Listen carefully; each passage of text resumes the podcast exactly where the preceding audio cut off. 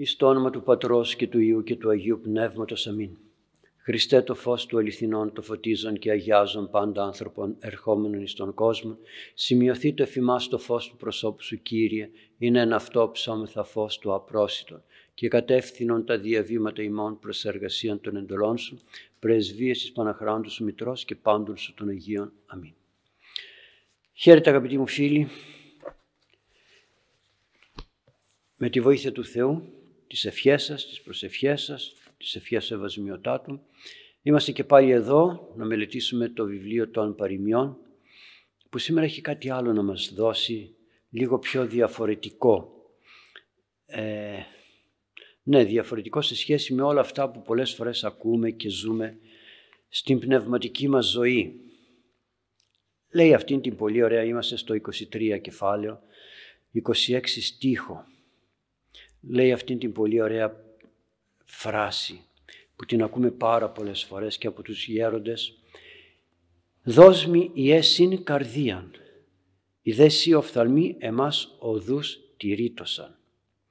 Παιδί μου, δώσ' μου την καρδιά σου, τα δε μάτια σου να προσέχουν και να παρατηρούν τους δρόμους τους δικούς μου. Εδώ τώρα γιατί λέει η Ε, δώσ' μου την καρδιά σου, τα δεμάτια σου να παρακολουθούν τον δρόμο, τους δρόμους τους δικούς μου. Με έβαλαν να κάνω ένα ερώτημα στον εαυτό μου και το θέτω και σε εσάς. Γιατί όλες αυτές οι προτροπές του καλού Θεού πρόσεχε αυτό, πρόσεχε εκείνο, πρόσεχε σε αυτό, δώσ' μου την καρδιά σου και ούτω καθεξής. Γιατί τόσες πολλές προτροπές και το πρόσεχε, πρόσεχε, πρόσεχε. Θα έλεγε κανείς ναι, φυσικά εφόσον η πτώση του ανθρώπου είναι εύκολη, ο διάβολος είναι έτοιμος να μας παρασύρει, άρα λοιπόν πρέπει να προσέχουμε.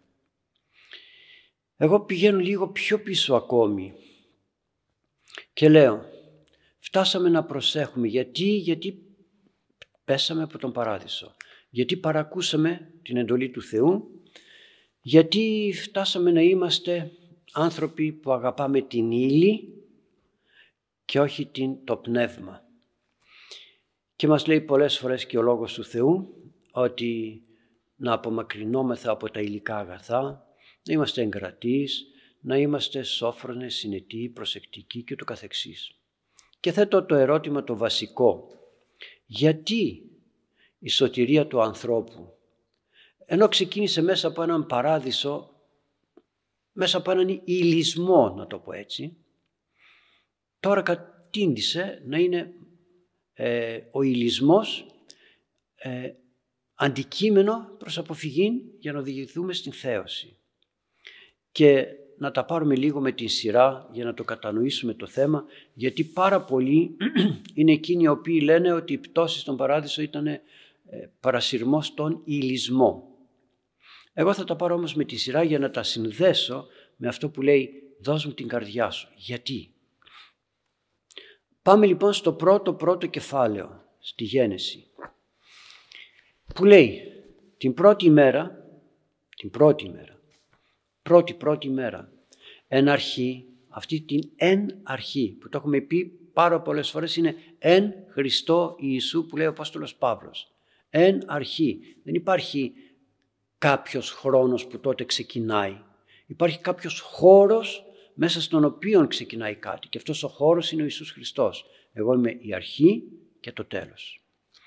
Εν αρχή, εν Χριστό Ιησού, πλασθέντες λέει ο Απόστολος Παύλος, εν, εν Χριστό Ιησού επιέργης αγαθής είναι εν αυτής περιπατήσουμε.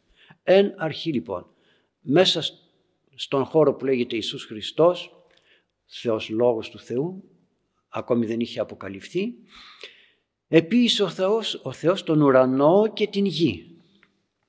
Και εδώ τίθεται το ερώτημα, ποιον ουρανό, ποια γη; Διότι και πιο κάτω μιλάει πάλι για το στερέωμα το ονόμασε ουρανό και την ξηρά την ονόμασε γη. Γιατί τα επαναλαμβάνει, κάνει περίληψη τώρα; Όχι, ξεκινάει την δημιουργία λέγοντας ότι τα πρώτα πράγματα που έκανε στην δημιουργία ο Θεός ήταν ο ουρανός, δηλαδή η ενέργεια και η γη, η ύλη.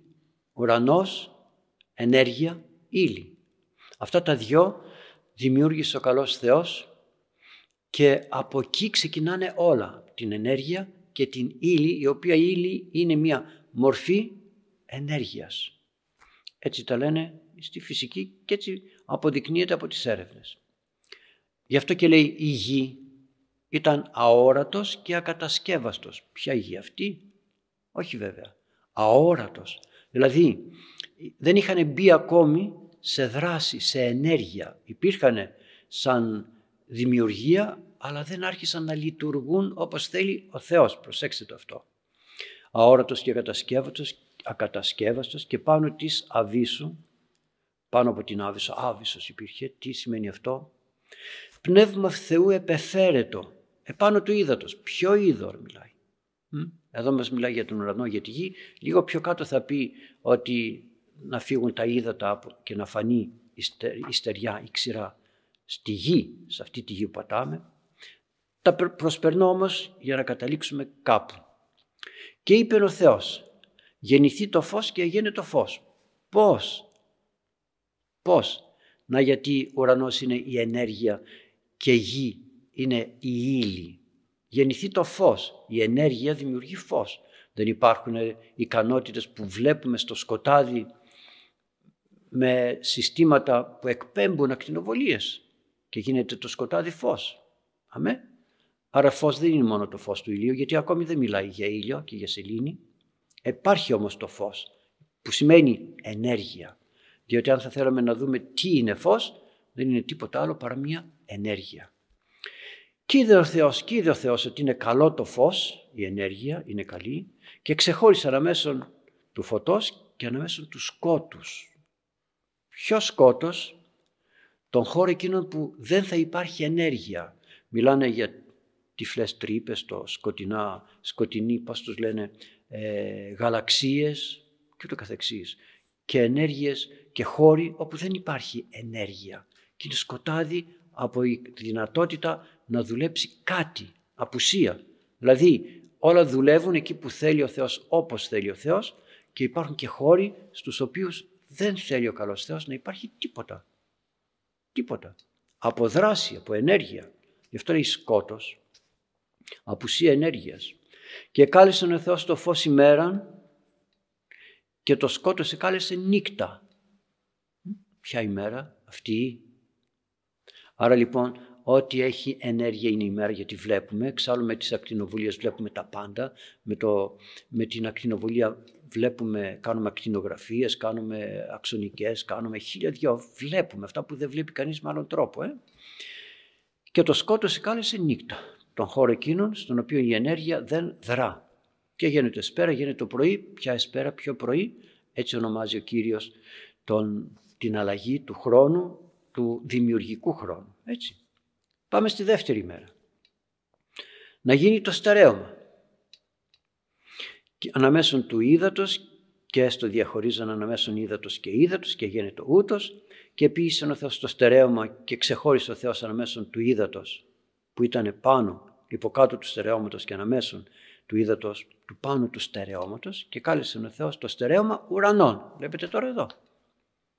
Άλλος ουρανός αυτός. Το στερέωμα, κάτι στερεό, στερέωμα, ουρανό. Και μετά είπε να μαζευτεί το νερό, να εμφανιστεί η ξηρά και έγινε έτσι και μαζεύτηκε το νερό που ήταν κάτω από τον ουρανό στις συναγωγές, εκεί που πρέπει να μαζευτεί και φάνηκε η ξηρά και κάλεσε ο Θεός την ξηρά γη. Άλλη εκείνη η γη λοιπόν, άλλη αυτή η γη. Γι' αυτό και ξεχωρίζω και λέω ότι το πρώτο πρώτο δημιούργημα του Θεού ήταν η ενέργεια, ενέργεια και η ύλη. Αυτά τα δυο δουλεύουν, με αυτά τα δύο δουλεύει ο καλός Θεός και δημιουργεί τα πάντα. Και αν ψάξουμε, η επιστήμη λέει ότι αν ψάξουμε τα πάντα, να το ψάξουμε είναι μία ενέργεια. Η ενέργεια η αόρατη στον άνθρωπο και η ενέργεια η συμπυκνωμένη ορατή στον άνθρωπο που απολυτούν, αποτελούν την ύλη. Και κάλεσε ο Θεός την ξηράν γη και τα λοιπά και είπε να βλαστήσει η γη, να βγάλει όλα τα είδη των φυτών. Εμείς ξέρουμε ότι χωρίς ήλιο και χωρίς σελήνη δεν είναι δυνατόν να φυτρώσει τίποτα. Και όμως εδώ λέει να βγει, να φυτρώσει στη γη κάθε είδος φυτού, ενώ ακόμη δεν έχει δημιουργήσει ούτε τον ήλιο ούτε τη σελήνη. Και μετά λέει στην τέταρτη ημέρα να γίνουν οι φωστήρες στον ουρανό και να φωτίζουν την γη και να ξεχωρίζουν, τώρα λέει να ξεχωρίζουν ανάμεσα στην ημέρα και ανάμεσα στη νύχτα. Άρα λοιπόν άλλη έννοια έχει αυτή η ημέρα και η νύχτα, άλλη ημέρα είχε στην αρχή που είπαμε. Γι' αυτό είπα παρουσία και απουσία ενέργειας, έκφραση της ενέργειας, έτσι. Και να είναι η σημεία και οι καιρούς και οι ημέρες και οι αυτούς. Ο ήλιος και η σιρήνη λοιπόν, η φωστήρηση μεγάλη, αυτοί είναι που ξεχωρίζουν την ημέρα αυτή την, του ανθρώπου, την ημέρα γύρω από την γη. Συγκεντρώνεται τώρα καλώς Θεός στη γη και μιλάει για την γη. Η ημέρα που ξέρουμε σε σχέση με τον ήλιο και η νύχτα σε σχέση με, το, με την ύπαρξη της σελήνης που φωτίζει την νύχτα. Και ξεχωρίζουμε με αυτόν τον τρόπο, λέει, τις ημέρες, τις εποχές, τους, τα χρόνια. Και έκανε ο Θεός τους φωστήρες, τους μεγάλους, να εξουσιάζουν την ημέρα και τη νύχτα και να ξεχωρίζουν μέσω του φωτός τις ημέρες και τους σκότους. Και είπε ο Θεός, το νερό να βγάλει ζώα, ψάρια και τα λοιπά και τα λοιπά και να αυξηθούν σε όλη τη γη. Και να βγάλει και η ξηρά τετράποδα. Πολύ ωραία. Θα μου πείτε γιατί τα λέω όλα αυτά. Γνωστά είναι, αλλά δεν πειράζει, κάνω μια περίληψη. Και τώρα εδώ θέλω να δώσουμε προσοχή. Και την έκτη μέρα έκανε ο Θεός, είπε ο Θεός, ποιήσουμε έναν άνθρωπο κατ' εικόνα ημετέραν και καθομοίωση. Κατ' εικόνα ημετέρα και καθομοίωση.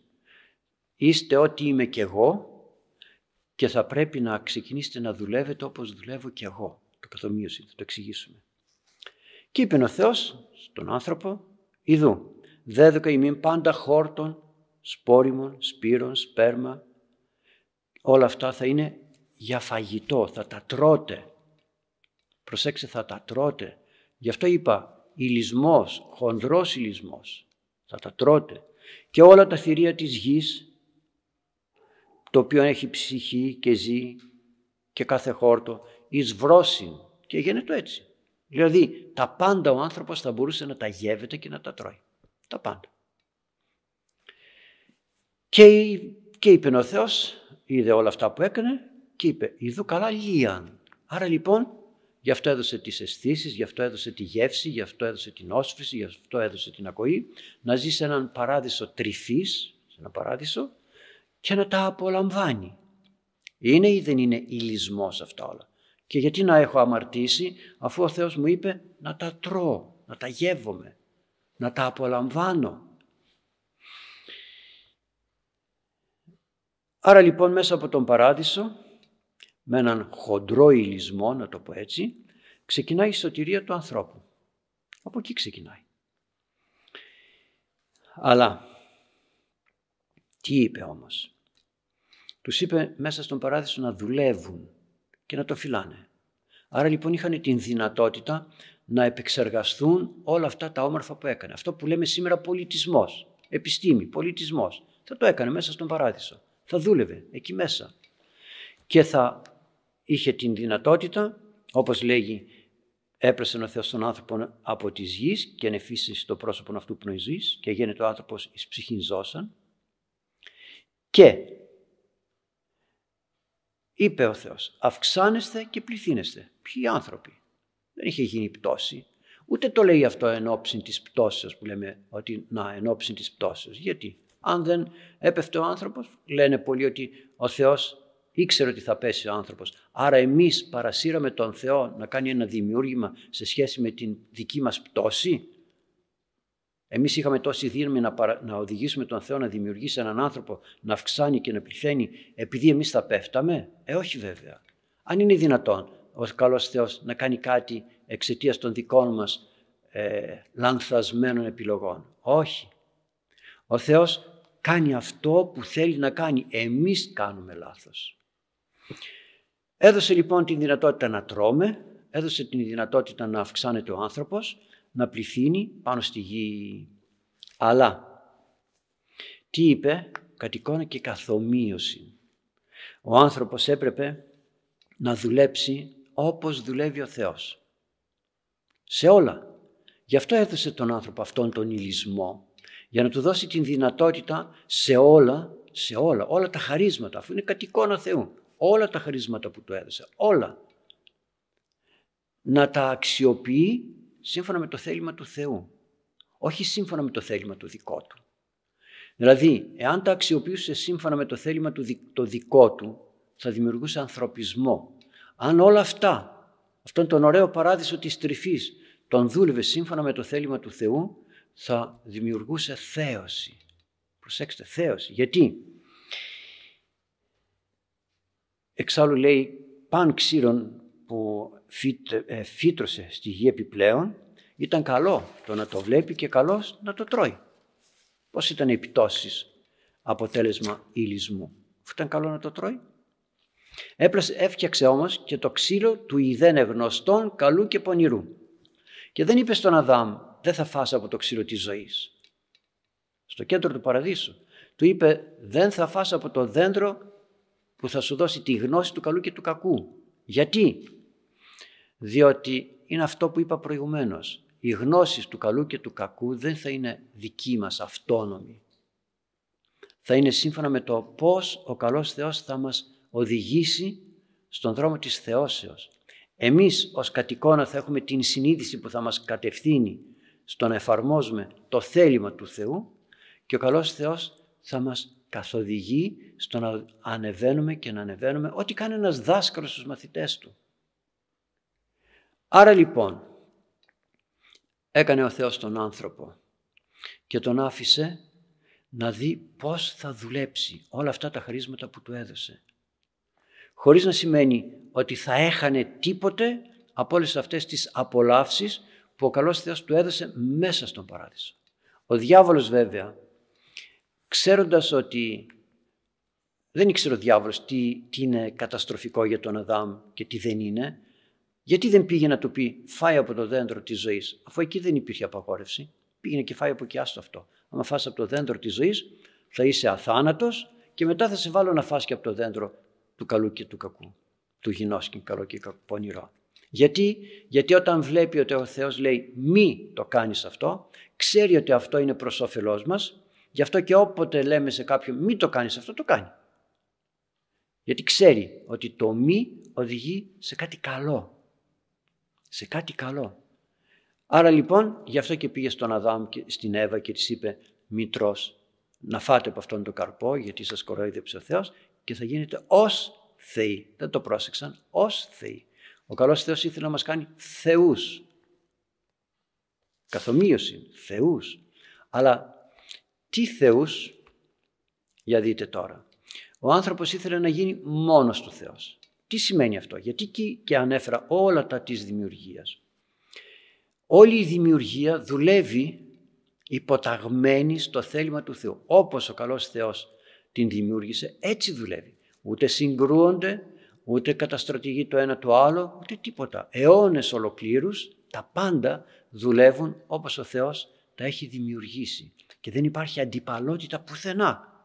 Πουθενά. Όλα είναι τόσο ωραία και τόσο ισορροπημένα. Να σας πω κάτι. Ποιος ρυθμίζει το πόσοι άντρες θα γεννηθούν, πόσες γυναίκες θα γεννηθούν; Χρόνια, αιώνες τώρα δεν υπήρχε ποτέ έλλειψης του ενός ή του άλλου φίλου και όχι μόνο στον άνθρωπο αλλά και στα ζώα και παντού.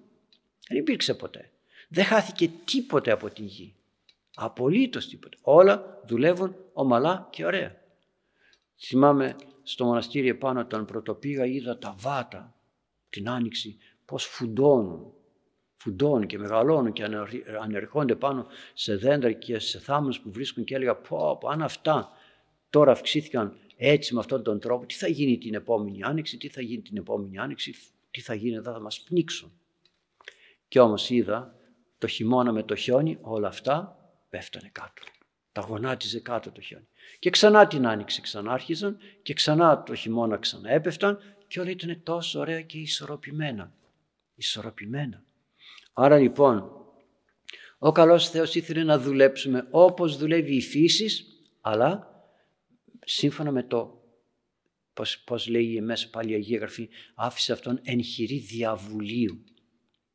Δηλαδή, στο διαβούλιο, βούλησης, νόησης, συνέστημα, αυτό που είναι το, το κέντρο, η βουλή, το κέντρο διοίκησης του ανθρώπου. Αυτό είναι το κέντρο διοίκησης του ανθρώπου. Η βούλησης, νόησης, συνέστημα που το λέμε με μία λέξη καρδιά.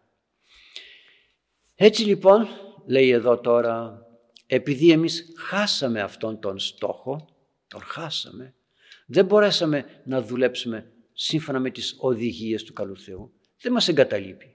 Έρχεται πάλι εδώ και μας λέει κοίταξε ο κόσμος πώς δουλεύει, κοίταξε το σύμπαν πώς δουλεύει, κοίταξε πόση αρμονία υπάρχει. Ο ήλιος έγνω την δύση αυτού. Έχασε το δρόμο ο ήλιος. Όχι. Τα ζώα ξέρουν πού να πάνε, πώς να πορευθούν, τι να φάνε, πότε να το φάνε, πότε να γεννήσουν, πότε να φυλάσσουν, πότε να απογαλακτήσουν. Τα ξέρουν όλα. Όλα τα ζώα. Ξέρουν να φτιάχνουν τις φωλιές τόσο όμορφες, τόσο όμορφες τόσο όμορφες και στη θάλασσα, τα ψάρια και στη φύση και παντού. Ξέρουν να κελαϊδούν και να δίνουν τόση χαρά. Ξέρουν τα λουλούδια να ομορφαίνουν και να στολίζουν την φύση. Δείτε λέει ο Χριστός πως τα λουλούδια ούτε πλέκουν ούτε γνέθουν ούτε τίποτα και όμως τι όμορφα στολίζονται και στολίζουν την φύση. Ούτε αρώματα βάζουν και σκορπάνε το άρωμά τους παντού. Δουλεύουν όπως ο καλός Θεός τα δημιούργησε και έδωσε εντολή. Εμείς όμως, αν και είχαμε όλο αυτό το δώρο του Θεού, το κατοικώνα, αφήσαμε και μας ξεγέλασε ο διάβολος γιατί δεν είχαμε αγάπη μεταξύ μας. Δεν είχαμε αγάπη. Δεν αγαπούσε ο Αδάμ τον Θεό που του χάρισε τόσα πράγματα. Ήθελε τα του εαυτού του. Δεν αγαπούσε ο Αδάμ την Εύα και η Εύα του Αδάμ, τον Αδάμ. Γι' αυτό και τον άφησε τον Αδάμ να πάει μόνος του εκεί που πήγε. Αν και η Εύα ήταν βοηθός του Αδάμ που έπρεπε να πει Αδάμ που πηγαίνεις εφόσον ο Θεός με έπλασε ως βοηθός σου έρχομαι μήπως και με χρειαστείς. Δεν υπήρχε αγάπη. Η αγάπη ήταν εκείνη η οποία γκρέμισε τον άνθρωπο από τον παράδεισο. Η αγάπη είναι αυτή η οποία τώρα θα βάλει τον άνθρωπο στον παράδεισο. Όλα τα άλλα είναι το πλαίσιο εκείνο μέσα στο οποίο πρέπει να δουλέψει η αγάπη. Άρα λοιπόν, τι πρέπει τώρα εμείς να κάνουμε; Με αγάπη να επανέλθουμε κάτω από την ευλογία και τη σκέπη του Θεού και να πούμε «Θεέ μου, βοήθησέ με να πάρω τον δρόμο που δεν πήρα τότε, τότε που έπρεπε να μαθητεύσω κοντά σου για να ξέρω πώς θα οδηγηθώ στη σωτηρία, τώρα όμως οδήγησέ με». Και επειδή και πάλι ο διάβολος έρχεται να μας ξεγελάσει και να μας πει έχεις πολιτισμό, έχεις επιστήμη, έχεις αυτό, έχεις εκείνο, έχεις τόσα πράγματα. Ξέρεις, μπορείς και μόνος σου να τα κάνεις. Και γι' αυτό και καταστρεφόμεθα όλο και περισσότερο όσο φεύγουμε μακριά από τον Θεό. Έλα λοιπόν, λέει ο καλός Θεός, δώσ' μου την καρδιά σου. 26 στίχος, ε. Δώσ' μου, δώσ' μου η συν καρδία, παιδί μου. Είσαι παιδί μου, όντως είμαστε παιδιά του Θεού, οι πάντες οι πάντες, δημιουργήματα του Θεού είμαστε. Οι πάντες. Πιστοί, άπιστοι, άθεοι, κατά τη γνώμη μας είμαστε. Πιστοί κατά τη γνώμη μας. Άθεοι, κατά τη γνώμη μας είμαστε ό,τι είμαστε. Καλός Θεός μας έπλασε και είπε «Είστε παιδιά μου». Τέλειωσε. Δώσ' μου την καρδιά σου, δώσ' μου την βούληση, δώσ' μου την νόηση, δώσ' μου και το συνέστημα. Δώσ' μου τα. Δεν θα σου τα χαλάσω. Δεν θα, σου, δεν θα σε απαγορεύσω να απολαύσεις αυτά που σου έδωσα. Παράδεισο τρυφής. Εντάξει, φύγαμε, βγήκαμε από τον παράδεισο της τρυφής σημαίνει χάσαμε αυτήν την ευλογία του Θεού. Του να είναι κοντά μας και να μας παιδαγωγεί. Ενώ μέσα στον παράδεισο και νηστεία θα υπήρχε και εγκράτεια θα υπήρχε και όλα θα υπήρχαν. Όλα θα υπήρχαν. Γιατί θα δουλεύαμε σύμφωνα με το κατοικώνα που μας έδωσε. Ο Ιησούς Χριστός δεν, όταν δημιουργεί τον κόσμο δεν το δημιουργήσε με τόση σύνεση με τόση ομορφιά. Υπάρχει πουθενά πληθωρισμός. Όλα είναι τόσο μετρημένα. Έτσι θα ήταν και η ζωή μας σε όλα. Μετρημένα. Όπως θα μας καθοδηγούσε ο καλός Θεός σύμφωνα με την συνείδηση που θα μας είχε δώσει. Αλλά τώρα χάσαμε τα πάντα γιατί θέλαμε μόνοι μας να δουλέψουμε και να γίνουμε θεοί και βγήκαμε έξω από την ευλογία του Θεού. Και έρχεται τώρα ο Θεός και λέει «Παιδί μου, δώσ' μου την καρδιά σου να σε βοηθήσω». Δώσ' μου την καρδιά σου να σε βοηθήσω. Δηλαδή αγάπησέ με και εγώ θα σε οδηγήσω εκεί που πρέπει. Δώσ' μου την καρδιά σου. Δώσ' μου τα όλα, δώσ' μου τα. Δεν θα σου τα κλέψω. Δεν θα σε παγιδεύσω. Δεν θα σε δεσμεύσω. Αλλά θα σε μάθω πώς να πορεύεσαι γιατί εσύ τα έκανες μαντάρα. Τα κατέστρεψες όλα. Άρα λοιπόν δώσ' μου την καρδιά σου. Γιατί όμως προσθέτει και λέγει «Οι δέσιοι οφθαλμοί εμάς οδούς τηρήτωσαν». Διότι θέλει από την μία πλευρά να δώσουμε την ψυχή μας, το πνευματικό μας μέρος και από την άλλη να δώσουμε και το σωματικό μέρος, τα μάτια μου να κοιτάνε εκεί, αισθητία, αισθητά, αίσθησης, βλέπω, όρασης. Η όρασης δεν είναι κάπου αόριστη. Σε τι, στο τίποτα; Όχι, ούτε είναι πνευματική όραση. Πνευματική όραση είναι μέσα στον χώρο της ψυχής. Βούληση, νόηση, συνέστημα. Εκείνος ο χώρος βλέπει τα πνευματικά. Αλλά αυτά τα μάτια και εννοεί τα σαρκικά μάτια να φυλάνε τους δρόμους μου. Ποιους δρόμους; Τι είπε ο Κύριος; Εγώ είμαι η οδός και η αλήθεια και η ζωή.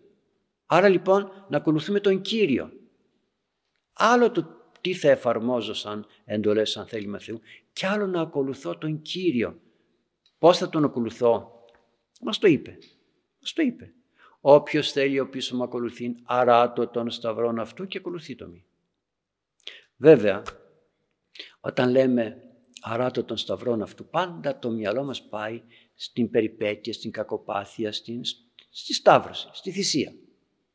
Ε, δεν είναι μόνο αυτό. Όταν λέει αράτω τον σταυρόν αυτού, το λένε οι πατέρες σε άλλα σημεία. Ο σταυρός λέμε έχει ένα κάθετο και ένα οριζόντιο ξύλο. Αλλιώς δεν κάνουμε σταυρό.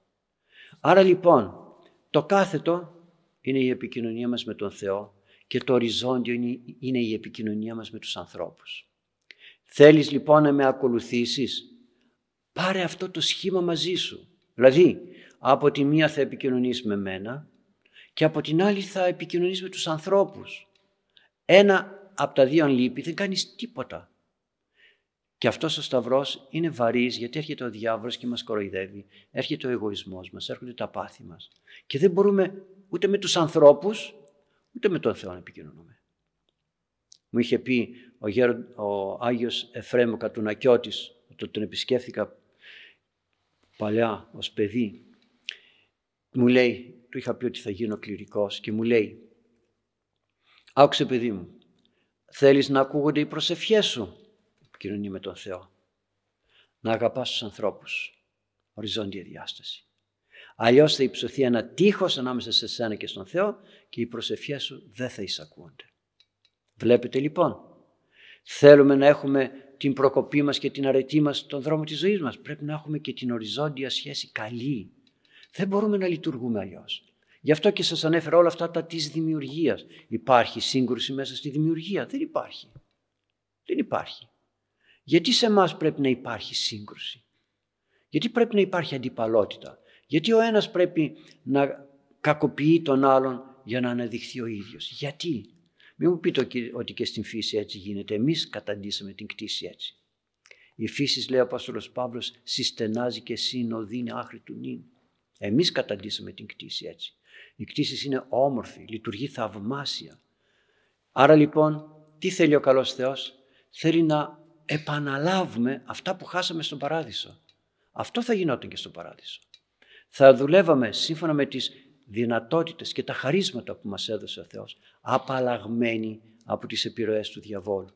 Και θα ακολουθούσαμε την διδασκαλία που θα μας έδινε ο Κύριος. Θα πορευόμασταν προς τη σωτηρία μας.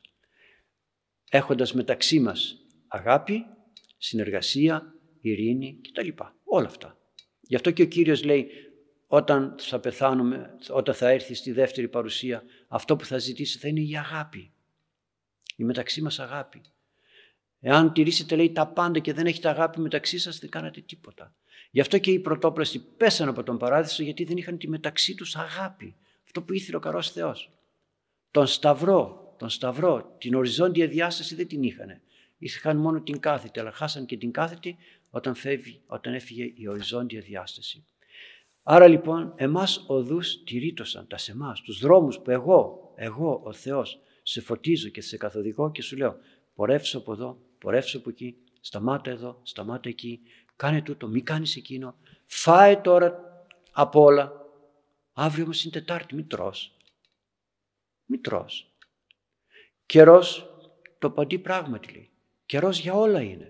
Καιρός για να μιλάμε, καιρός για να ζούμε, καιρός για να δουλεύουμε, καιρός για να γεννούμε, καιρός για να θυλάζουμε, καιρός για να απογαλακτούμε. Άρα έτσι κάνουν και τα ζώα. Καιρός για το κάθε τι, καιρός το παντή πράγματι.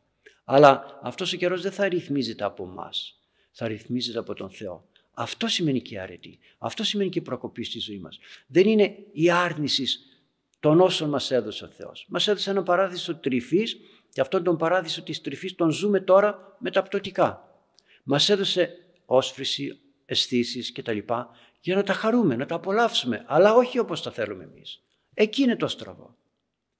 Γιατί ευλογεί ο καλός Θεός τον γάμο και δεν ευλογεί την προγαμία σχέση; Γιατί στην προγαμία σχέση κάνω ό,τι θέλω εγώ. Χρησιμοποιώ τα δώρα που μου έδωσε ο Θεός όπως θέλω εγώ και τα κάνω ό,τι θέλω. Και δεν τα κάνω όπως το θέλει ο Θεός. Και αν έχετε προσέξει, η σωτηρία μας όντως και τώρα μέσα από έναν ηλισμό περνάει. Αγιασμό έχουμε νερό, Θεία Κοινωνία είναι σώμα και αίμα Χριστού, ψωμί και κρασί, φέρουμε το πρόσωπό μας στην Εκκλησία, ε, ευχέλαιο κάνουμε κινελαδάκι, όλα είναι μέσα από έναν ηλισμό. Θα μου πει κανείς και η εξομολόγηση. Ούτε η εξομολόγηση είναι κάτι το πνευματικό. Ηλισμό είναι και εκεί. Γιατί έχει επιτραχύλι ο παπάς και το κουμπάει πάνω στο κεφάλι, σε αυτό το επιτραχύλι που είναι υλικό πράγμα, η ύλη, και σου διαβάζει συγχωρητική ευχή εκεί κάτω από το επιτραχύλι. Όχι στην εικόνα που είναι νοερό, κάτι το πνευματικό, κάτι το αόριστο. Η σωτηρία μας λοιπόν περνάει μέσα από την ύλη, αλλά όχι όπως την θέλουμε εμείς. Τον υλικό αυτόν κόσμο θα τον χαιρόμασταν και τον χαίρεται ο άνθρωπος. Τον χαίρεται όταν όμως ακολουθεί το θέλημα του Θεού. Όταν ακολουθεί το θέλημα του Θεού. Δεν μπορούμε να ακολουθήσουμε απόλυτα το θέλημα του Θεού γιατί είμαστε μεταπτωτικοί, σε μια μεταπτωτική κατάσταση και πάντα υπάρχει η τάσης προς την φυγή, προς το εγώ. Χωρίς εσένα Θεέ, εγώ. Αλλά έρχεται ο καλός Θεός όμως και μας το υπενθυμίζει και μας λέει «Έλα παιδί μου, δώσ' μου την καρδιά σου, δώσ' μου. Χθες μου την άφησες, μου την πήρες, δεν μου την έδωσες. Δώσ' μου. Κάθε μέρα αυτό μας λέει. Δώσ' μου την καρδιά. Όχι μία φορά. Συνεχώς, κάθε μέρα που θα διαβάζουμε αυτό το, το χωρίο, κάθε ώρα, κάθε στιγμή, θα λέει, δεν αλλάζει, θα λέει, δώσ' μου την καρδιά σου. Για μένα που το διάβαζα. Και ξανά θα το διαβάσω και ξανά θα το διαβάσω και θα χαίρομαι να το διαβάζω, γιατί ανά πάσα στιγμή κινδυνεύω να ξεφύγω. Τι λέει η μάνα στο παιδάκι όταν βγαίνουν έξω και πάνε περίπατο, αν υπάρχει κάποιος κίνδυνος, έλα εδώ, δώσ' μου το χεράκι, Δώσ' μου το χέρι να περάσουμε απέναντι, γιατί δεν μπορεί να περάσει μαζί σου. Όχι, δώσ' μου το χέρι, ασφάλεια. Έτσι και ο καλός Θεός, δώσ' μου την καρδιά σου, ασφάλεια. Και τα μάτια σου να ακολουθούν εμένα. Πρόσεχε, μην χαθούμε, μην σε ξεγελάσει ο πειρασμός, ο διάβολος με όλα αυτά τα οποία υπάρχουν. Άρα λοιπόν, ξέρει ο καλός Θεός ότι πέφτουμε, ξέρει ότι αμαρτάνουμε, ξέρει ότι υπάρχει ο διάβολος που μας ξεγελάει, ξέρει τα πάντα, τα βλέπει. Τι να πούμε ξέρει αλλά είναι εδώ δίπλα μας γιατί θέλει να οδηγηθούμε στην θέωση ακολουθώντας το δικό του θέλημα. Θα έλεγε κανείς εγωισμός. Μα γι' αυτό δεν μας δημιούργησε. Γι' αυτό δεν μας δημιούργησε. Γιατί μας δημιούργησε; Για να κάνουμε ό,τι θέλουμε. Τότε πού θα φτάναμε; Δεν μας έπλασε θεούς γιατί δεν ξέρουμε και δεν είμαστε ικανοί να αξιοποιήσουμε το χάρισμα που λέγεται θέωσης μόνοι μας αφού δεν έχουμε γνώση το δέντρο του γινώσκην καλού και πονηρού, εμείς πήγαμε και το γευθήκαμε πριν την ώρα. Αλλιώς θα μας το έδωνε ο καλός Θεός. Σιγά σιγά, σιγά σιγά, σιγά σιγά και θα γνωρίζαμε το καλό όπως το θέλει ο Θεός. Τώρα το γνωρίζουμε, ναι, σιγά σιγά με την κατήχηση, με τη διδασκαλία, με το να διαβάζουμε την Αγία Γραφή, τα πατερικά κείμενα, πατερικά κείμενα και βασικά όλα αυτά τα οποία ο καλός Θεός μας έδωσε. Άλλο οι αναλύσεις που κάνει ο Α, ο Β και ούτω καθεξής. Αλλά τα πατερικά κείμενα, αυτό που λέγεται παράδοσης, αυτό που λέγεται Αγία Γραφή, είναι βασικά να τα διαβάζουμε και να ακούμε και ό,τι άλλο έχουμε να ακούσουμε σαν ανάλυση. Αυτά όμως οπωσδήποτε. Γι' αυτό και πάντοτε βλέπετε κάνουμε, όποια ομιλία κάνουμε, κάνουμε μέσα από την Αγία Γραφή ή από πατερικά κείμενα. Δεν κάνουμε έτσι απ' έξω. Καταρχάς δεν μπορώ, δεν έχω αυτή την ικανότητα να κάνω κάτι απ' έξω. Γιατί, γιατί μου είναι πιο ωραίο και πιο ασφαλές να ακολουθώ την Αγία Γραφή ώστε να μην εκτραπώ και από πράγματα τα οποία δεν στέκουν. Άρα λοιπόν, παιδί μου, δώσ' μου την καρδιά σου λέει και τα μάτια σου να ακολουθούν τους δρόμους τους δικούς μου. Τους δρόμους αυτούς ο καλός Θεός μας τους δείχνει μέσα από την άσκηση, μέσα από την αρετή. Όταν μας λέει νηστεία τώρα, ένας δρόμος που μας υποδεικνύει ο καλός Θεός. Τώρα μας λέει εγκράτεια. Τώρα μας λέει αγρυπνία. Τώρα μας λέει σιωπή και ούτω καθεξής; Τώρα μας λέει ελεημοσύνη. Όλα αυτά τι είναι, οι δρόμοι του Θεού για να οδηγηθούμε στη σωτηρία μας. Ναι, αλλά ο Χριστός είπε, εγώ είμαι η οδός. Ναι, αυτή η οδός, έναν δρόμο όταν περπατάμε, δεν είναι ο ένας επάνω στον άλλον. Καθένας έχει το δικό του, τον δικό, τη δική του πορεία, το δικό του χάραγμα. Άρα λοιπόν αυτό εννοεί όταν λέει τα εμάς οδούς. Τον δρόμο που ο καλός Θεός μας ετοιμάζει μπροστά για τον καθένα μας χωριστά. Δεν είναι κάτι το γενικό, αλλά είναι κάτι το προσωπικό. Εγώ μπορώ, δείτε τώρα μέσα στους Αγίους, ένας Άγιος μπορεί και καλλιεργεί την άσκηση και λέγεται καυσοκαλυβίτης, και τα, την καλύβου συνέχεια και φεύγει, φεύγει για να μην έχει κάτι δικό του. Ο άλλος καλλιεργεί την ελεημοσύνη και λέγεται ελεήμων, ο Άγιος Ιωάννης ο ελεήμων. Ο Άγιος Ιωάννης ο Χρυσόστομος καλλιεργεί τον λόγο και λέγεται Χρυσόστομος και ούτε καθεξής. Όλοι έχουν τον δικό τους δρόμο, τον δρόμο του καλού Θεού. Περπατούν ο καθένας σύμφωνα με τις οδηγίες που λαμβάνουν από τον Θεό.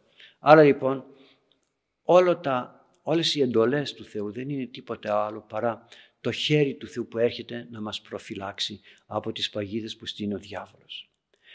Αυτό το κρατήσουμε αγαπητοί μου. Δώσ' μου παιδί μου την καρδιά σου για να μπορείς να λειτουργείς όμορφα, ειρηνικά, όπως λειτουργεί όλη η κτήση. Η κτήση έχει μια αρμονία. Τότε και μέσα στην ψυχή μας θα υπάρχει αρμονία. Και όπως βλέπουμε την κτήση, γιατί χαιρόμαστε την φύση; Τη φύση την χαιρόμαστε. Χιόνι πέφτει, θα το χαρούμε. Ήλιο βγάζει, θα το χαρούμε. Μια Ανατολή βλέπουμε, τη χαιρόμαστε. Ένα λουλούδι και ούτε καθεξής. Γιατί τα χαιρόμαστε; Γιατί τα έκανε ο καλός Θεός έτσι ώστε να τα χαιρόμαστε; Δεν είναι αυτό. Τι θεοποιεί τα έκανε ο Θεός να τα χαιρόμαστε; Σημαίνει ότι όλα αυτά λειτουργούν αρμονικά, όμορφα, αρμονικά, γι' αυτό και δίδουν σε εμά την αίσθηση της απόλαυσης, της ωραιότητας. Να σας πω κάτι. Ένα φαγητό. Μαγειρεύει κάποιος ένα φαγητό. Εάν αυτό το φαγητό έχει τις αναλογίες του λαδιού, του αλατιού, του πιπεριού και ό,τι άλλο προϊόν βάζει μέσα, τότε γίνεται εύγευστο. Αν δεν έχει τις σωστές αναλογίες, αυτές που κουμπώνουν και ταιριάζουν με εμάς, δεν είναι ωραίο. Έτσι και οι κτήσεις είναι όμορφη, γιατί ο καλός Θεός την έκανε τόσο αρμονική, ώστε να κουμπώνει και μεταξύ της και με όσα μας έδωσε ο Θεός. Για να μπορούμε να τα βλέπουμε και να τα χαιρόμαστε. Φεύγοντας από όλα αυτά και εισερχόμενοι μέσα στον χώρο της θεωρίας, της πνευματικής θεωρίας. Δηλαδή, εάν ο άνθρωπος δεν έχει τακτοποιηθεί με, το, με την συνείδησή του, με τον ηλισμό που τον περιβάλλει, να το πω έτσι. Αν δεν έχει τακτοποιηθεί με αυτά, δεν μπορεί να φιλοσοφήσει. Εάν δεν έχεις τακτοποιηθεί με το θέμα της εγκράτειας, του φαγητού έτσι, τρως, τρως, χοντρένεις, μπορείς να φιλοσοφήσεις. Δεν μπορείς να φιλοσοφήσεις. Και όλα τα υπόλοιπα. Εάν δεν ε, είσαι εγκρατής στο κρασί, μπορείς να έχεις λογική και να μιλήσεις. Όχι. Άρα λοιπόν κάτω από το θέλημα του Θεού, όλα αυτά μπορούν να δουλεύουν αρμονικά, όλα αυτά. Ο παράδεισος της τρυφής, ναι, και ο ηλισμός γίνεται για μας μέσω σωτηρίας και λυτρώσεως. Γιατί δεν γίνεται το φαγητό μέσω σωτηρίας, με την νηστεία. Άλλος τρώει πολύ, τρώει και καταστρέφεται. Άλλος εγκρατεύεται και σώζεται. Το ίδιο. Τα ίδια πράγματα λέει μέσα στην Αγία Γραφή. Τα ίδια πράγματα. Άλλους τους σώζουν και άλλους τους καταστρέφουν. Δεν μπορώ να πω την Τετάρτη θα πιω γάλα. Γιατί να μην πιω γάλα, κακό είναι. Κι όμως λέω όχι δεν θα πιω γάλα γιατί έτσι θέλει ο Θεός να μην κάνω το θέλημά μου, να κάνω το θέλημά του. Ο άλλος όμως λέει ε, και τι έγινε, θα πιω γάλα. Άρα λοιπόν αυτό το ίδιο, το γάλα, άλλον τον σώζει, τον λυτρώνει και άλλον τον καταστρέφει. Το χρήμα, οι ειδονές, οι απολαύσεις. Γιατί ο χριστιανός στην πνευματική του ζωή δεν έχει απολαύσεις. Τι λέτε; Τις πιο ωραίες απολαύσεις έχει ο χριστιανός γιατί ξέρει να τις γεύεται όπως το θέλει ο Θεός και δεν τις γεύεται όπως το θέλει ο διάβολος που καταστρέφει. Γι' αυτό λοιπόν πολύ ωραία το λέει δώσ' μου την καρδιά σου για να σε μάθω να περπατάς, τα μάτια σου να κοιτάνε μένα για να μην παραστρατήσεις και ξεφύγεις. Και λέει στον 27 στίχο «Πίθος γάρ τετριμένος εστίν αλότριος οίκος και φρέαρ στενών αλότριων. Αυτό έχει σχέση με το προηγούμενο. Δηλαδή, τήρησε αυτά που σου λέω παιδί μου, γιατί αν τηρήσεις κάτι άλλο από αυτά που σου λένε άλλοι, άλλα καλέσματα, άλλες προσκλήσεις, αυτός λέει ο χώρος είναι σαν ένα ε, πιθάρι τρίπιο, διάτριτο. Θα σου φύγουν όλα και θα τα χάσεις όλα. Ως προς τι, ως προς τα χαρίσματα και τις αρετές. Μας λέει ο διάβολος, έλα εδώ. Την Κυριακή το πρωί, ο οίκος του Θεού μας καλεί για τη Θεία Λειτουργία. Ο διάβολος όμως μας καλεί σε κάποιον άλλον οίκο, κοσμικότητος, γλεντιού, διασκέδασης. Και εκείνο σπίτι είναι, καλυμμένο, ωραίο, έχει απολαύσεις, έχει ομορφιές, έχει, ναι. Αλλά είναι τρύπια, αυτά τα σαν πιθάρι τρύπια και φεύγουν. Όσα παίρνεις, φεύγουν. Γι' αυτό και ο άνθρωπος δεν ικανοποιείται με τίποτε το υλικό, το υλιστικό, το, τις ειδονές, τις απολαύσεις, δεν ικανοποιείται. Γιατί, γιατί είναι πιθάρι τρίπιο και όσα νομίζει ότι απολαμβάνει τα χάνει και του τα κλέβει ο διάβολος. Γι' αυτό λοιπόν κάθε σπίτι ξένο, δηλαδή κάθε τόπος που νομίζεις ότι θα σε ασφαλίσει, θα σε βολέψει, θα σε τακτοποιήσει, αυτό θα πεις σπίτι. Είναι ένας τόπος ο οποίος ε, με αναπαύει, με ασφαλίζει. Ναι, εκεί που νομίζεις ότι θα ασφαλιστείς, επιστήμη λέγεται, πολιτισμός λέγεται, γνώσεις λέγεται, πήγαινε λέει. Είναι σπίτι ξένο όμως, δεν είναι δικό μου σπίτι. Δεν είναι γνώση που σου έδωσα εγώ. Δεν είναι επιστήμη που σου έδωσα εγώ. Είναι ξένη. Άρα λοιπόν είναι τρύπια. Και αφού είναι τρύπια, κάποια στιγμή όλα αυτά θα τα χάσεις και θα μείνεις ξεκρέμαστος. Και φρέρ στενών αλότριων. Και το φρέρ, το πηγάδι το ξένο, είναι στενό. Δεν μπορείς να βάλεις κουβά για να βγάλεις νερό. Λέμεν, φρέρ, πηγάδι, αλλά είναι στενό, ε, στενάχωρο. Άρα λοιπόν δεν έχεις να ωφεληθείς τίποτα. Γι' αυτό και βλέπετε στη ζωή μας ό,τι δεν ανήκει στον Θεό και ό,τι κάνουμε χωρίς να ανήκει στον Θεό δεν έχει αποτέλεσμα. Προσέξτε, δεν έχει αποτέλεσμα. Κανένα αποτέλεσμα. Δημιουργούμε, δημιουργούμε, δημιουργούμε σαν τις άρτας στο γεφύρι που τόσο ωραία το λέγανε οι πρόγονοί μας σαν ε, παραλληλισμό. Ολημερείς το κτίζανε, το βράδυ κρεμιζότανε. Αυτό ήτανε. Χωρίς την ευλογία του Θεού, χωρίς εμού λέει, χωρίς εμένα, ουδήναστε πει ουδέν. Δεν μπορείτε να κάνετε τίποτα. Ούτε να φάτε, ούτε να πιείτε, ούτε να απολαύσετε, ούτε τίποτα. Ούτε να ασκηθείτε χωρίς εμένα. Τίποτα. Άρα λοιπόν όλα αυτά τα οποία μας είπε σήμερα ο Λόγος του Θεού στον 26 και στον 27 στίχο είναι για να μας δείξει ότι πλαστήκαμε όπως όλη η δημιουργία να δουλέψουμε αρμονικά, ειρηνικά, σύμφωνα με τα όρια που μας βάζει ο καλός Θεός. Και όταν δουλεύουμε μέσα στα όρια που μας βάζει ο Θεός, τότε όλα είναι τόσο ωραία. Και όλα τα πράγματα στη ζωή που κατασκευάζουμε κι εμείς. Θέλουμε να φέρουμε νερό από μια πηγή.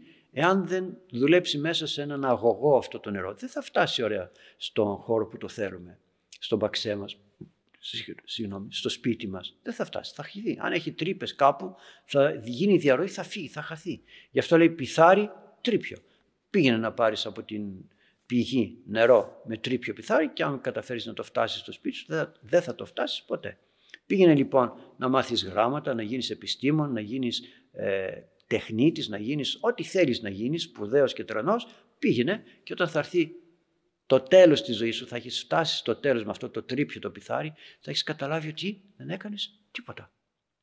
Γι' αυτό και θα πέσει σε μια απογοήτευση, σε μια μελαγχολία και όχι σε μια χαρά. Δεν θα είσαι εκείνος ο οποίος θα έχει θησαυρό που θα έρθει ο άλλος και θα πει, σαν ενηλικιωμένο να το πω έτσι, θα έρθει ο άλλος και θα πει πες μου και θα πεις σοφίες, θα, πεις, θα πει ωραία πράγματα. Γιατί, γιατί δεν ήταν τρίπιο πιθάρι. Πήγαινε και σε έναν ηλικιωμένο που είναι άσχετος από την πνευματική ζωή και δεν θα πάρεις τίποτα. Ξέρετε, το κουβέντιαζα με κάποιους ανθρώπους, λέμε ε, βαριά είναι η καλογερική. Βαριά είναι η καλογερική. Και το μυαλό μας πάει στο μοναχισμό. Μα αν ήθελε να το πει έτσι, θα έλεγε βαρύς ο μοναχισμός. Και δεν είναι ε, λόγια, ας το πούμε καθαρεύουσα ή δημοτική το ένα και το άλλο. Όχι γιατί ο μοναχός λέγεται και καλόγερος. Προσέξτε όμως πώς, λέει, πώς είπα καλόγερος.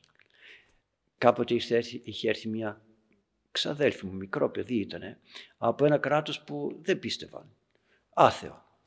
Και τους λέγανε, όταν βλέπανε κανένα μια μοναχή, λέγανε αυτή είναι κακιά, είναι πολύ κακιά, αλλά φύγεις μακριά από αυτήν. Και όπως ήμασταν στο σπίτι, παιδιά τώρα ακόμη έτσι, απέναντι από το σπίτι μας περνάει στο πεζοδρόμιο μία μοναχή και έρχεται και μου λέει ξαδέλφου, πω, πω αυτή είναι κακιά. Ποια λέω, αυτή. Τι είναι αυτή, να αυτή η καλόγρια μου λέει. Για κάτσε, τι είπες, καλόγρια. Δεν είπες κακόγρια, γιατί δεν τη λες κακόγρια και τη λες καλόγρια. Με κοίταξε το παιδάκι έτσι και λέει, δεν προχώρησα περισσότερο, γιατί και εγώ δεν μπορούσα να κάνω περισσότερη ανάλυση. Αλλά δείτε τι λέει, καλό γέρος, καλός γέρος.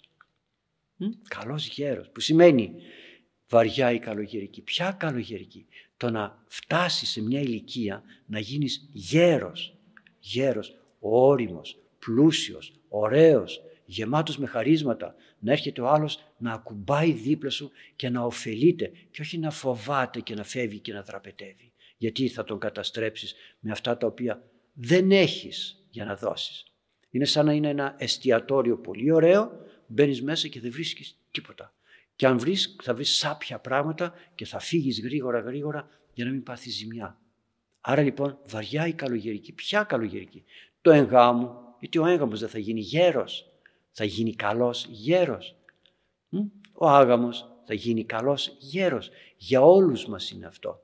Που σημαίνει έχεις όρεξη, έχεις διάθεση να φτάσεις να γίνεις καλός γέρος. Είναι ό,τι πιο ωραίο, ό,τι πιο ευχάριστο. Δεν έχεις όρεξη, δεν θέλεις, δεν θέλεις να ακολουθήσεις τον δρόμο της αρετής. Ε, όλα είναι βαριά μετά. Βαριά είναι. Βαρύ είναι να βοηθήσεις τον Α, βαρύ είναι να συνεργαστείς με εκείνον, βαρύ, αφού δεν το θέλεις βαριά είναι όλα.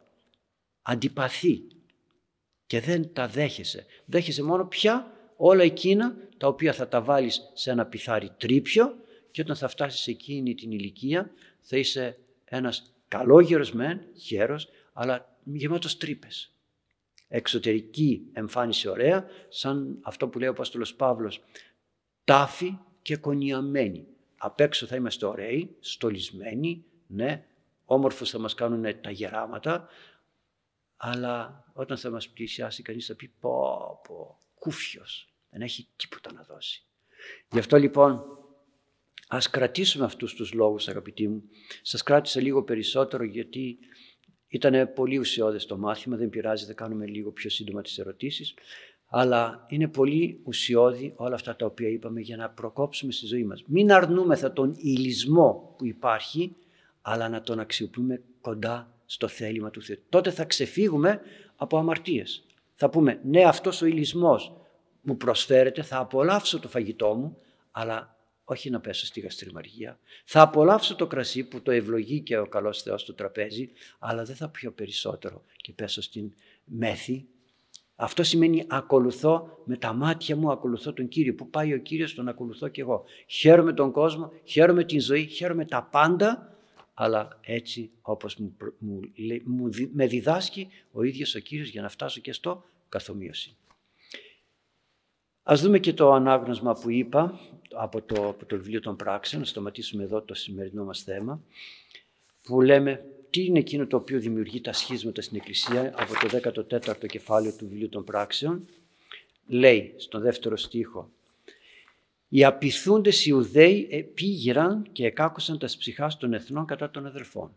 Ποιοι δημιουργούν λοιπόν τις επαναστάσεις, τις αντιδράσεις και όλα, όλα αυτά τα οποία συμβαίνουν στον χώρο της Εκκλησίας αιρέσεις; Οι απειθούντες, τότε οι Ιουδαίοι, οι απειθούντες χριστιανοί. Αν είμαστε λοιπόν απειθείς χριστιανοί, τότε δημιουργούμε σχίσματα, δημιουργούμε αιρέσεις, δημιουργούμε επαναστάσεις, δημιουργούμε πολλά. Όταν όμως είμαστε πειθαρχημένοι στο θέλημα του Θεού, μπορεί μεν να αντιδράσουμε. Ο Ιερός Χριστός μας αντιδρούσε, δεν ήταν και ο Μέγας Βασίλειος αντιδρούσε, αλλά σύμφωνα με τις οδηγίες που τους έδωνε ο καλός Θεός. Ο καλός Θεός τους έδωνε οδηγίες. Γι' αυτό και σας θέτω το επόμενο ερώτημα που λέει ε, ποιο πρέπει να είναι το πνεύμα των αποφάσεών μας. Στο 15 στίχο. Έχει σχέση και με αυτό. Δηλαδή, ενεργό. Πώς θα ενεργήσω; Ποιο θα είναι αυτό το σκεπτικό που θα με κάνει να ενεργήσω; Οτιδήποτε. Είτε εγώ σαν κληρικός, είτε σαν σύνοδος, είτε σαν επίσκοπος, είτε σαν δάσκαλος, είτε σαν μάνας, σαν πατέρας. Ποιο θα είναι αυτό το πνεύμα; Άρα λοιπόν, όταν είμαστε, να επανέλθω στο στίχο, οι απειθούντες Και δεν πειθαρχώ, όπως είπαμε και στο κείμενό μας, να πειθαρχούμε, έλα παιδί μου, δώσ' μου την καρδιά σου, εμένα, δώσ' μου την καρδιά σου. Μην είσαι ο επαναστατικός, ο αντιδραστικός. Εγώ μπορεί να σε εγκαταλείψω και να σε αφήσω και να κάνω ότι δεν σε ξέρω, όπως έκανε στη Χαναναία, που δεν την έδωνε σημασία. Μπορώ να γυρίσω την πλάτη αλλού, μπορεί να κάνω, να επιτρέψω τον διάβολο να σου φέρει πειρασμούς όπως τον Ιώβ. Δεν θα σε εγκαταλείψω όμως. Θέλω να δω πώς αγωνίζεσαι και πώς παλεύεις και τότε θα σε βοηθήσω. Γι' αυτό δεν μας συμφέρει να είμαστε οι απειθούντες στο πνευματικό μας και στην Εκκλησία γενικότερα, αλλά να είμαστε υποταγμένοι, όχι χωρίς να έχουμε τη γνώση του καλού ή του κακού, αλλά όχι με τρόπο κοσμικό. Όχι με τρόπο κοσμικό. Πώς γίνεται αυτό; Ε, με τον πνευματικό σας, με την πνευματική ζωή και με τον πνευματικό σας μπορείτε να μάθετε σιγά σιγά πώς μπορούμε να μην είμαστε απειθούντες και συγχρόνως να μην είμαστε και παραβάτες του Θείου Θελήματος. Διαβάστε και το, το επόμενο κεφάλαιο και δείτε με ποιο πνεύμα πρέπει να γίνονται όλες οι δραστηριότητές μας. Και να έρθουμε τώρα στις ερωτήσεις σας. Χαίρετε Πάτερ, την ευχή σας. Το πρώτο ερώτημα για σήμερα λέει το εξής. Την ευχή σας Πάτερ. Θα μπορούσαμε να μας πείτε ποια είναι η θέση της Εκκλησίας για τη δωρεά σώματος προς εκπαίδευση των φοιτητών ιατρικής; Μάλιστα. Εγώ θα έλεγα και κάτι περισσότερο. Ε, υπάρχουν στο, υπάρχει στο γεροντικό, υπάρχουν πολλές περιπτώσεις, Άγιος Μα, ευχαριστώ, Μακάριος ο Αιγύπτιος κτλ. Είχαν στο, στο, στο χώρο, στο ασκητήριό τους, κρανία, ανθρώπινα, κρανία, κεφάλι κρανίο, ανθρώπινο. Το είχαν εκεί μπροστά. Μάλιστα κάπου, κάποτε έλεγε το, κάπου λέει το γεροντικό ότι ένας ε, γέροντας είχε δύο κρανία, δύο κεφάλια, κρανία. Και μπήκε ένας μοναχός και του λέει γέροντα δεν σου φτάνει το ένα. Φιλοσοφούσαν την ζωή και τον θάνατο. Εντάξει, δεν σου φτάνει το ένα, έχεις δυο. Ε, λέει, κοίταξε να δεις.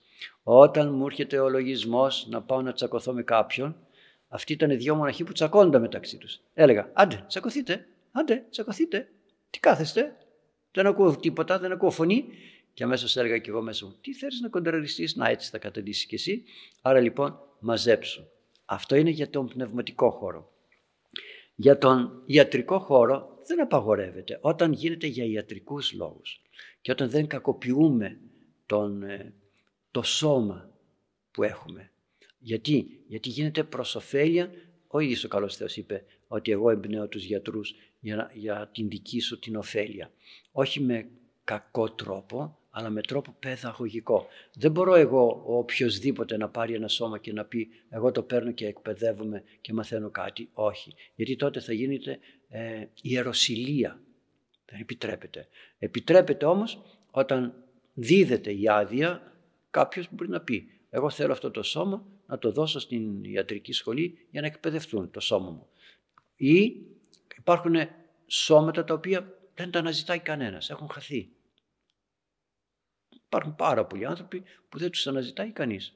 Δεν είναι κακό, με ειδικό νόμο και με ειδικό τρόπο, για να μην γίνεται ό,τι θέλει ο καθένας, μπορούν να πάρουν το σώμα και να το, ε, να το αναλύσουν για να μπορεί ο άνθρωπος να μελετά την ανθρώπινη φύση για να μπορέσει να αντιδρά και αναλόγως. Δεν είναι λοιπόν κακό και δεν λέει τίποτα η Εκκλησία γιατί σε αυτές τις περιπτώσεις δεν γίνεται ιεροσιλία, γίνεται με ειδικό νόμο και με ειδική εντολή μόνο για παιδαγωγικούς σκοπούς και όχι για άλλους λόγους. Πάμε στο επόμενο ερώτημα. Χαίρετε Πάτερ την ευχή σας. Ο δεύτερος ακροατής ή ακροάτρια ρωτάει το εξής. Χαίρετε. Πότε διαβάζετε η ακολουθία του Μεγάλου Αποδείπνου και του Μεσονικτίου; Ευχαριστώ πολύ. Μάλιστα. Σας συνιστώ όλους να πάρετε το μεγάλο ορολόγιο. Είναι ένα βιβλίο που λέγεται μεγάλο ορολόγιο. Δεν είναι μεγάλο σε όγκο, αλλά λέγεται μεγάλο ορολόγιο, ορολόγιο γιατί έχει μέσα όλες τις ακολουθίες του 24 ώρου. Ανάλογα σε ποια περίοδο είμαστε. Ορολόγιο, και αυτό λέγεται ορολόγιο, ώρες. Έχει από το πρωί την ακολουθία που θα διαβάσουμε σαν ξυπνήσουμε, έχει την επόμενη ακολουθία που λέγεται μεσονυκτικό, γιατί στα μοναστήρια σηκώνονται πάρα πολύ νωρίς και κάνουν τις προσευχές τους. Άρα το μεσονύκτιο, αυτό και λέγεται μεσονυκτικό, είναι ακολουθία που τη διαβάζουν οι μοναχοί εκείνη την ώρα. Και προσέξτε, δεν σημαίνει ότι αυτό που κάνουν οι μοναχοί πρέπει να το κάνουμε και εμείς. να το κάνουμε με ευλογία του πνευματικού γιατί μετά θα αρχίσουμε να μπερδευόμαστε και να μας ξεγελάει ο διάβολος και να νομίζουμε ότι επειδή κάνουμε όλες τις ακολουθίες είμαστε καλοί. Όχι. Μετά έχει και τις ώρες, έχει τις οδές, έχει τον όρθρο, εσπερινό κτλ. Όλα αυτά θα τα βρείτε. Έχει και παρακλήσεις. Έχει την ακολουθία που κάνουμε την Μεγάλη Σαρακοστή, το μεγάλο απόδεικνο που κάνουμε στη Μεγάλη Σαρακοστή. Έχει το μικρό απόδεικνο και το καθεξής. Εκεί θα δείτε στο ορολόγιο αυτό και τα απολυτίκια των Αγίων της κάθε ημέρας όσα, όσα υπάρχουν. Ε; γιατί είναι και κάποιοι Άγιοι πιο σύγχρονοι οι οποίοι δεν έχουν καταγραφεί εκεί. Εκεί θα βρείτε στο τέλος και ποιοι είναι οι Άγιοι που εορτάζουν και ούτω καθεξής. Θα τα βρείτε όλα. Μπορείτε να το ζητήσετε σε μεγάλο σχήμα. Μεγάλο ρολόγιο σε μεγάλο σχήμα, όχι σε μικρό σχήμα, για να μην ψάχνετε πηγαίνοντας μπρος πίσω να δείτε κάποια πραγματάκια. Και τότε θα δείτε ποιες ακολουθίες λέγονται μέσα στην ημέρα, ποια προσευχή να λέμε στο τραπέζι που καθόμαστε να φάμε και ούτω καθεξής. Μικρή παράκληση, μεγάλη παράκληση ε, παράκληση προς τον Ιησού Χριστό, προς τον Φιλακάγγελο, τα βασικά αυτά, το μικρό απόδεικνο, το μεγάλο απόδεικνο. Το μεγάλο απόδεικνο λοιπόν διαβάζεται την Μεγάλη Σαρακοστή και λέγεται μεγάλο γιατί όντως είναι μεγαλύτερο από το μικρό απόδεικνο. Έχει περισσότερες, περισσότερους ψαλμούς, περισσότερους ύμνους και η ακολουθία είναι μεγαλύτερη. Το έχει όμως η Εκκλησία μόνο την περίοδο της Μεγάλης Σαρακοστής, εκτός Σαββάτου, το Σάββατο δεν διαβάζουμε, το μεγάλο απόδεικνο, διαβάζουμε το μικρό απόδεικνο και την ακολουθία θείας μεταλήψης για την Κυριακή. Και τις γιορτές της μεγάλη όψη του Ευαγγελισμού. Είναι ξεχωριστά. Θα το δείτε όμως και θα σας καθοδηγήσει και ο πνευματικός ώστε να ξέρετε πώς θα κινηθείτε. Είναι όμορφες οι ακολουθίες που μπορούμε μέσα στην ημέρα να κάνουμε και δεν είναι ανάγκη να την κάνουμε ολόκληρη μια ακολουθία. Δεν προλαβαίνω, δεν μπορώ. Ας κάνω ένα μέρος τώρα, ένα μέρος αύριο, ένα μέρος μεθαύριο. Αν δεν μπορώ να κάνω όλο το μικρό απόδειπνο επί παραδείγματι, ας κάνω τους ψαλμούς καθιστός, να σταματήσω, να κάνω τις δουλειές μου, μετά να ξανακάνω το άσπηλα μόλυντε και δώσει μην δέσποτα που είναι στον, στην Παναγία στον Ιησού Χριστό. Δεν μπορώ να τα κάνω όλα. Α πω τον πνευματικό μου και θα με καθοδηγήσει ο πνευματικός ώστε να μην αγχώνομαι στο πώς θα προσεύχομαι. Τουλάχιστον όμως ας μάθουμε να προσευχόμεθα. Άρα λοιπόν το μεγάλο απόδεικνο γίνεται την περίοδο της Μεγάλης Σαρακοστής μόνο και το μεσονυκτικό γίνεται το βράδυ. Γι' αυτό λέγεται μεσονυκτικός, το μέσο της νύκτας. Αλλά αυτό το μέσο της νύκτας ο καθένας το καθορίζει αναλόγως. Εμείς εδώ στις ενορίες το μεσονυκτικό το κάνουμε πριν την ακολουθία του όρθρου. Στα μοναστήρια το κάνουν τρεις, τέσσερις. Σε άλλο μοναστήρια το κάνουν πέντε και ούτω καθεξής. Είναι ε, μεταβλητά αυτά ανάλογα με τις δυνατότητες του καθενός.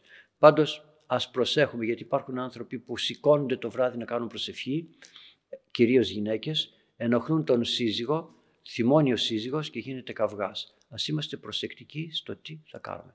Όμορφα μπορούμε να έχουμε ένα κουμποσκινάκι στο κρεβατάκι μας, να πούμε την ευχή «Κύριε Ιησού Χριστέ ελεησέ γιατί και ο διάβολος βάζει πειρασμούς. Και ξέρετε, αν δεν έχετε και ύπνο, πάρτε ένα κουμποσκίνη, κάντε προσευχή και θα δείτε ο διάβολος θα σας φέρει ύπνο για να μην κάνετε προσευχή, γιατί έτσι μας κάνει. Μας φέρνει ύπνο για να μην κάνουμε προσευχή. Λοιπόν, αυτά είχα να πω στην αγάπη σας και σήμερα με τη βοήθεια του Θεού. Να σας ευλογεί ο καλός Θεός, καλή συνάντηση πρώτο Θεός την επόμενη φορά. Διευχών των Αγίων Πατέρων ημών, Κύριε Ιησού Χριστέ ο Θεός, ελέησον και σώσον ημάς. Αμήν. Χαίρετε αγαπητοί μου και από μένα και από τα παιδιά μας.